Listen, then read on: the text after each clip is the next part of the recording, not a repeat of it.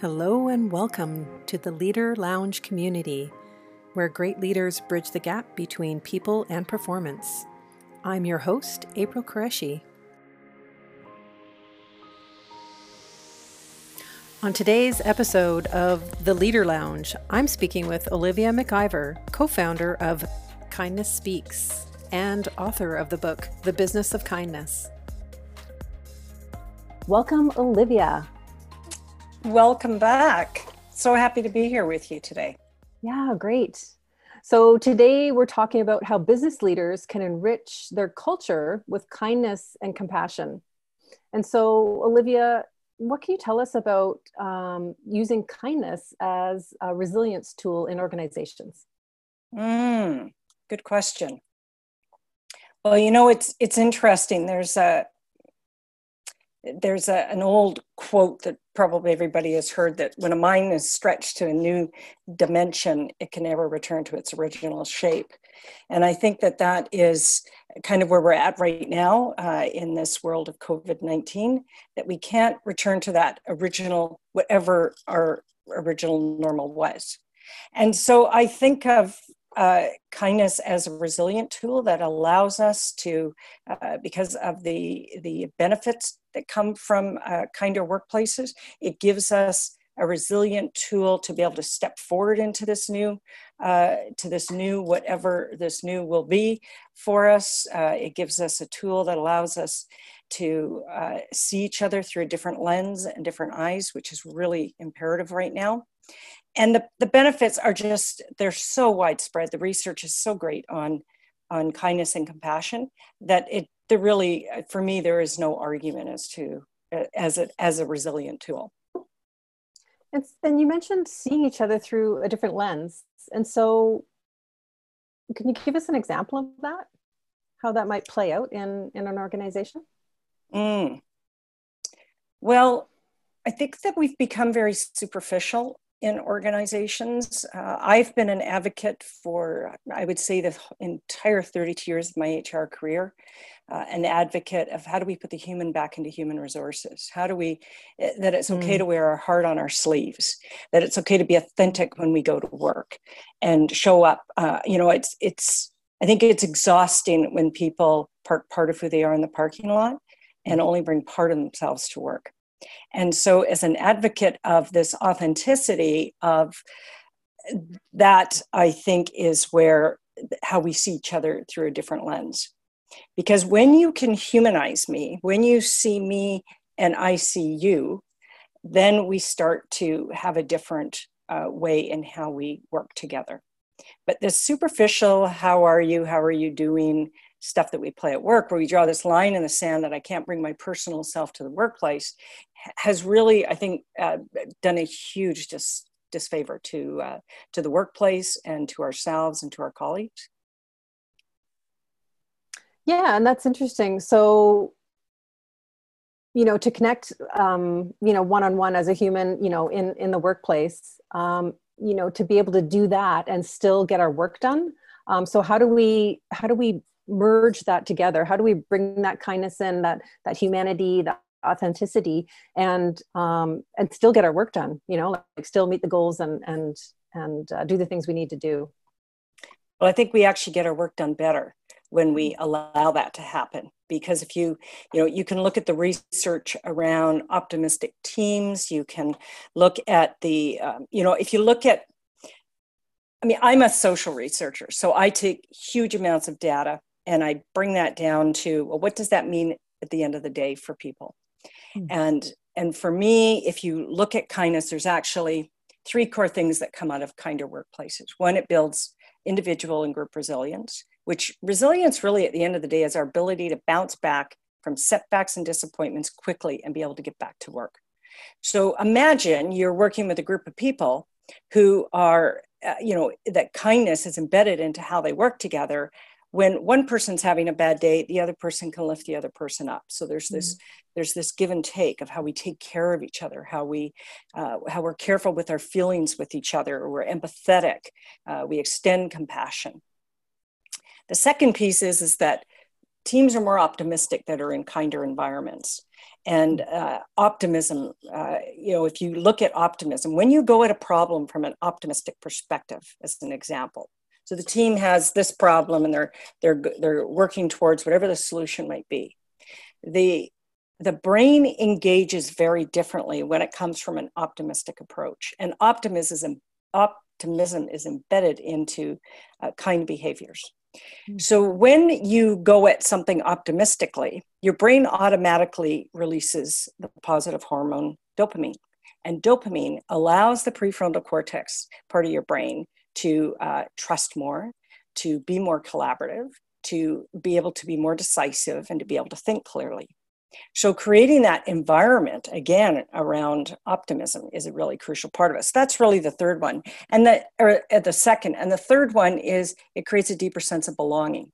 So it creates a sense of community with each other, where we look out for each other, that we we grow as a community together. And I I think that we're seeing this so wonderfully done right now uh, in in the midst of what we're all in the midst of that we're creating community that we're we're looking beyond ourselves to others and and looking out for others. It's not just all about me it's about us in that.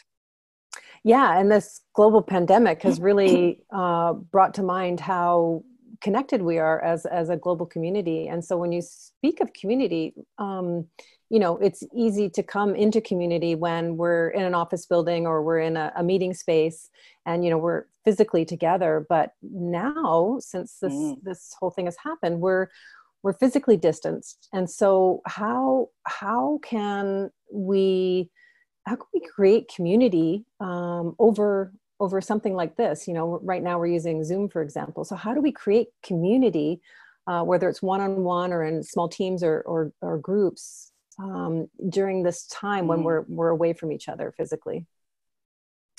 Well, you know, I really believe that this has been a real gift to us. Mm. Uh, I know in many ways it doesn't feel like it is uh, because there is this uh, self isolation that we have from each other, and people are working in the midst of chaos in their homes and trying to homeschool and and, uh, and, at the same time, you know, get on a you know Monday morning meeting at nine o'clock, and so there's there's something kind of magical that's happening around that, around this sense of community. And I do not, excuse me, I don't believe for a second we're going to go back to whatever normal was, which I don't think was normal. I mean, we really have to even ask ourselves do we even want to go back to that? Do we want to go back to a world of incivility and discrimination and uh, a lack of life work balance and stress? I think we, you know, we need to rethink as we st- uh, step into this. And this sense of community is going to be so much more profound because we have stepped into each other's homes in a way that we have never done that. How many people have ever seen your, you know, the person you report to's home? How many people have ever seen the CEO's home? You know, people have people have dishes on the sink. People are are using their kitchen tables as their offices or or sneaking away into the you know a corner in the bedroom because it's quiet. And we're seeing places and homes from a very different perspective. And when you get invited into that that authenticity with people something happens. And you can never take those pictures away uh, from us. And and that's where i think we are going to move past this hi how are you? to are you okay Tell me how your day's actually going. Uh, you know, what's outside your window? What are you seeing right now uh, on your street? Uh, what does that look like for you? What can I do to help you to to move through this as gracefully as possible?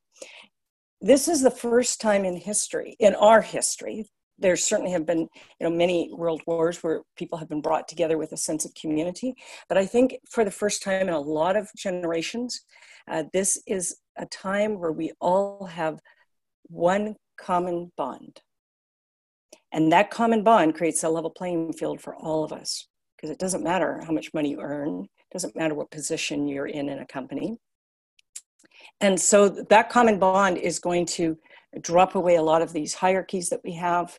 It's going to let us see human to human because even if you don't have children, you're going to start to understand what it's like for, for working parents and the pressures that they are under. Uh, I think that we're just going to, to have a whole level of empathy that was never we were never exposed to before, and we never allowed ourselves to be exposed to it. That's a gift. That's an absolute gift. And I don't think we can go back to unlearn that. Thank goodness. Yeah, and I've been thinking about that myself. I'm thinking, okay, what's going to, what habits that have changed are we going to stick with and what are we going to let fall away and um, mm. so the question you know that keeps coming up for me is like what's what's going to stay the same and what's going to change and so i think you know for myself and the work that i do um, with my clients is that there's always this thread um, we draw on this thread that connects that connects you know the person the organization whatever work they're doing and so what do you think that um, connection is um, that's going to maybe help us help us stay connected like you said to community and to the to the human side of things so what's that thread that's going to draw us through into that mm. well i guess i'm going to go back to that word empathy mm. because we uh, we have got uh, we've got a common thread that we've really hidden from each other for many many years in organizations. And that that common thread i'm hoping is going to to stay because once you've experienced empathy uh, when i've walked in your shoes i can't unwalk that and so that common thread is going to allow us to actually experience emotions with each other and feelings. And goodness knows we don't like to talk about that stuff in organizations because people believe it doesn't have any impact on the return on investment if I go there.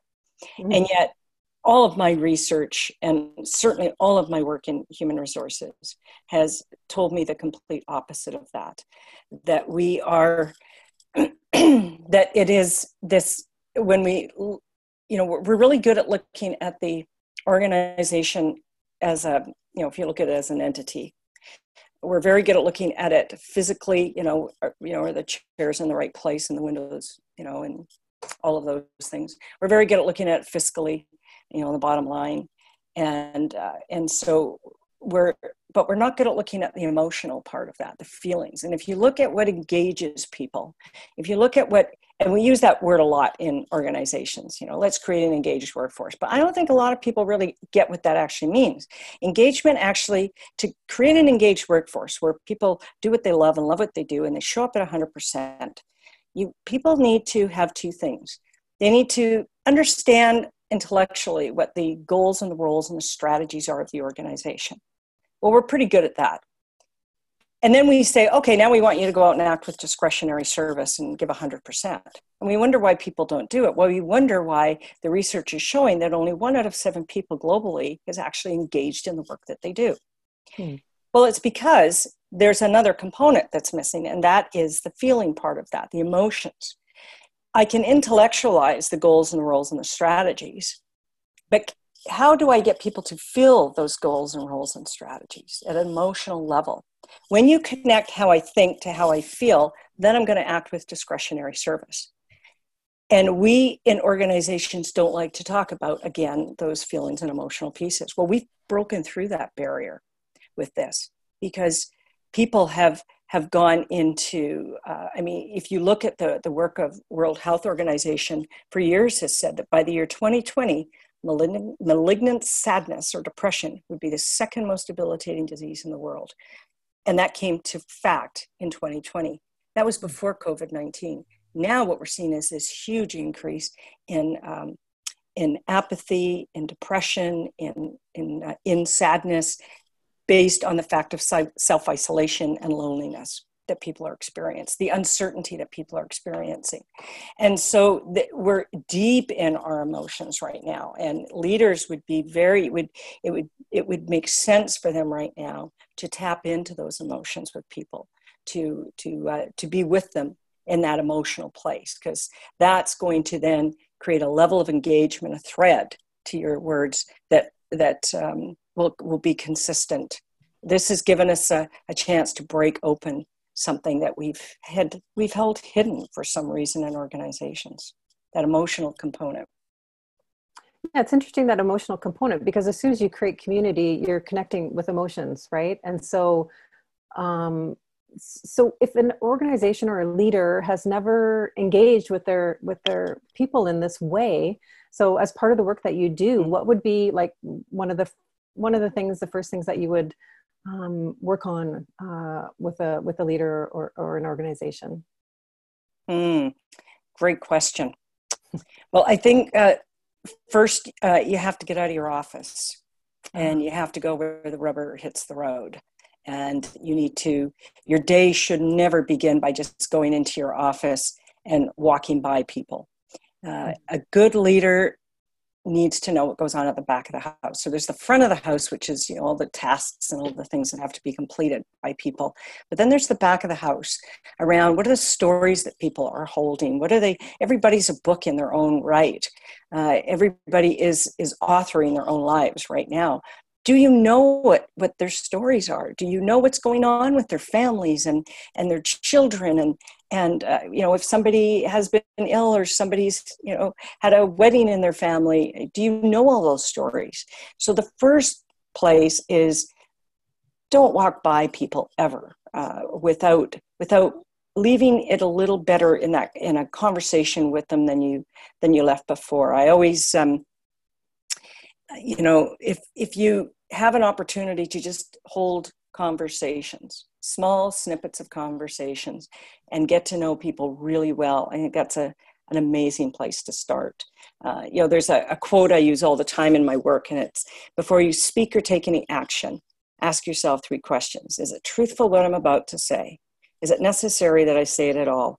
And above all else can i say it with kindness and so, having just some simple tools that you can go out to change the dialogue, to hold positive conversations, uh, optimistic conversations with people, I think that's the, the first place that we, we begin.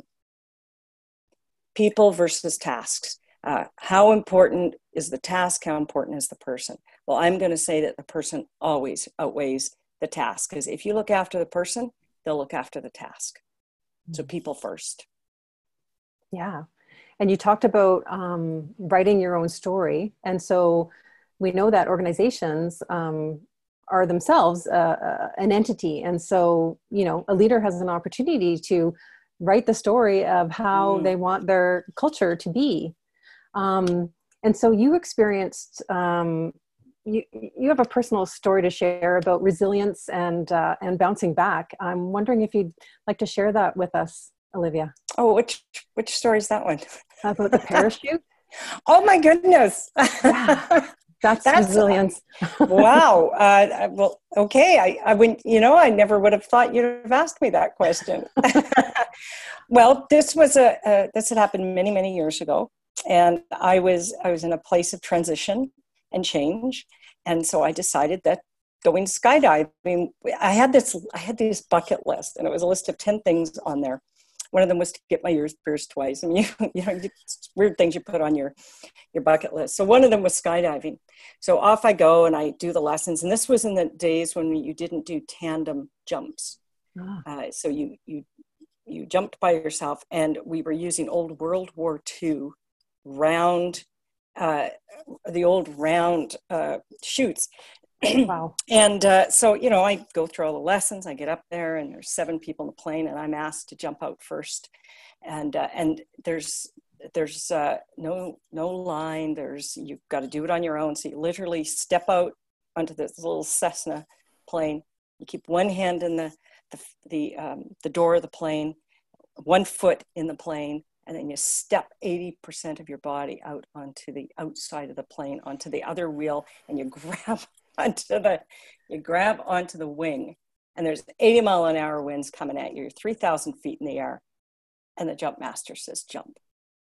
And I froze and I couldn't jump. I'm like, I'm not jumping. And he says, You have to jump uh, because uh, you're, you're tipping the plane.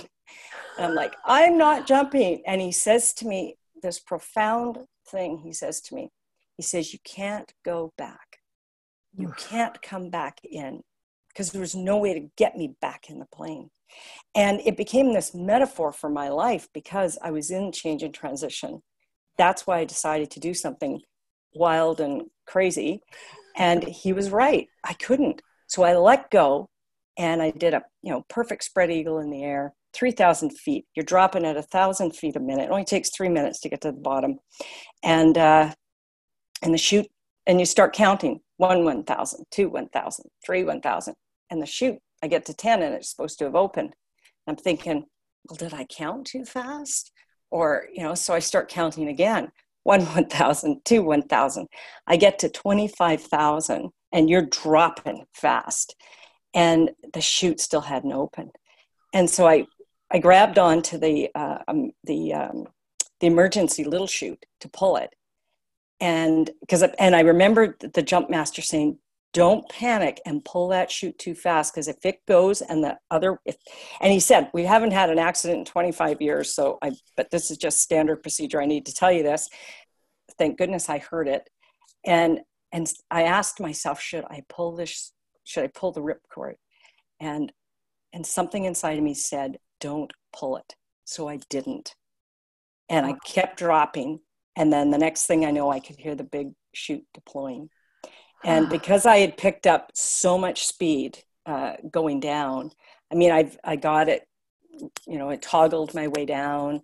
I was the closest to the drop site of any of the other seven people, but I'd picked up so much speed going down that when I hit the ground, and I didn't even know this, I fractured my pelvis and a whole bunch of other parts of my body, and uh, and so I, but you know, adrenaline's a beautiful thing because you don't feel anything.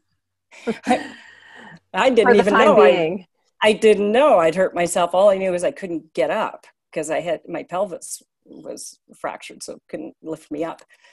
Uh, and so a month in the hospital and you know trying to walk again and all of those factors if somebody had ever said to me well you would you ever do this again i'd i would without question say yes because i think it's about moving through fear it's about having the courage to say yes to things uh, even in the midst of that fear and to stay calm in the midst of, of that fear uh, you have to keep moving forward uh, and especially in leadership yeah. Wow. Thank you for asking me about that story. What an amazing story. Like my hands are sweating right now. I felt like when you said you're gripping and gripping and he said you can't go back, I'm just like, it's so true, right? Like, yeah. So that edge. And we can't go back right now as an organization or as a yeah, leader. And, yeah, you said that in the beginning, right? So it's a perfect circle um, mm. for a conversation. If there's yeah. one thing that you want um, people to walk away with, what, what would that be? I mean, we've talked about a lot already.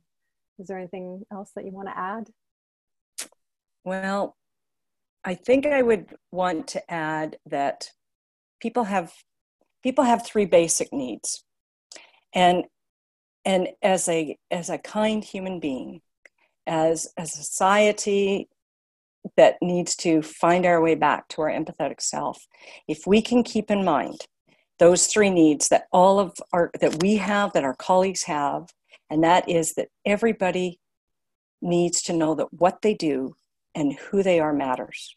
Mm-hmm. They need to know that they are safe psychologically and physically and they need to know that they belong that they belong to a community and if we can move through that as we go back to whatever our workplaces are whatever our lives are that that we remember that um, people need to feel safe, that they matter, that they belong, that that we all want to feel valued, respected, and heard, and we can deliver that. We we will be so much we'll be so much uh, better off, and we will be we will be able to demonstrate that kindness that's innate within us, because we are innately kind and compassionate. We just need to remember that in the moments that's, that are difficult wonderful. Thank you so much for being Thank on the you. show today and for sharing your insights on how business leaders can enrich their culture with kindness and compassion. Thank you. Thank you. Thank you. You're welcome. Be well. Thank you for tuning in to the Leader Lounge Community Podcast. If you enjoyed this episode today, be sure to hit follow and share with your friends and community. Until next time, I'm April Qureshi Bye for now.